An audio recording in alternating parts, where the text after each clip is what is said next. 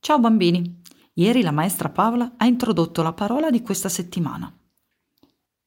Io vi chiedo, cosa rende un evento degno di essere festeggiato? Sicuramente le sensazioni belle che ci procura. Un evento particolare che può essere un compleanno, come l'inizio della primavera, una festività religiosa, come la guarigione di qualcuno a cui vogliamo bene la fine di un anno scolastico o la fine dell'anno solare, ma anche la fine di questo periodo di quarantena.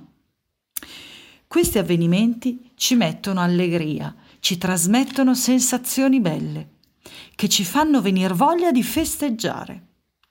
Domani continueremo la nostra riflessione con il maestro Daniele.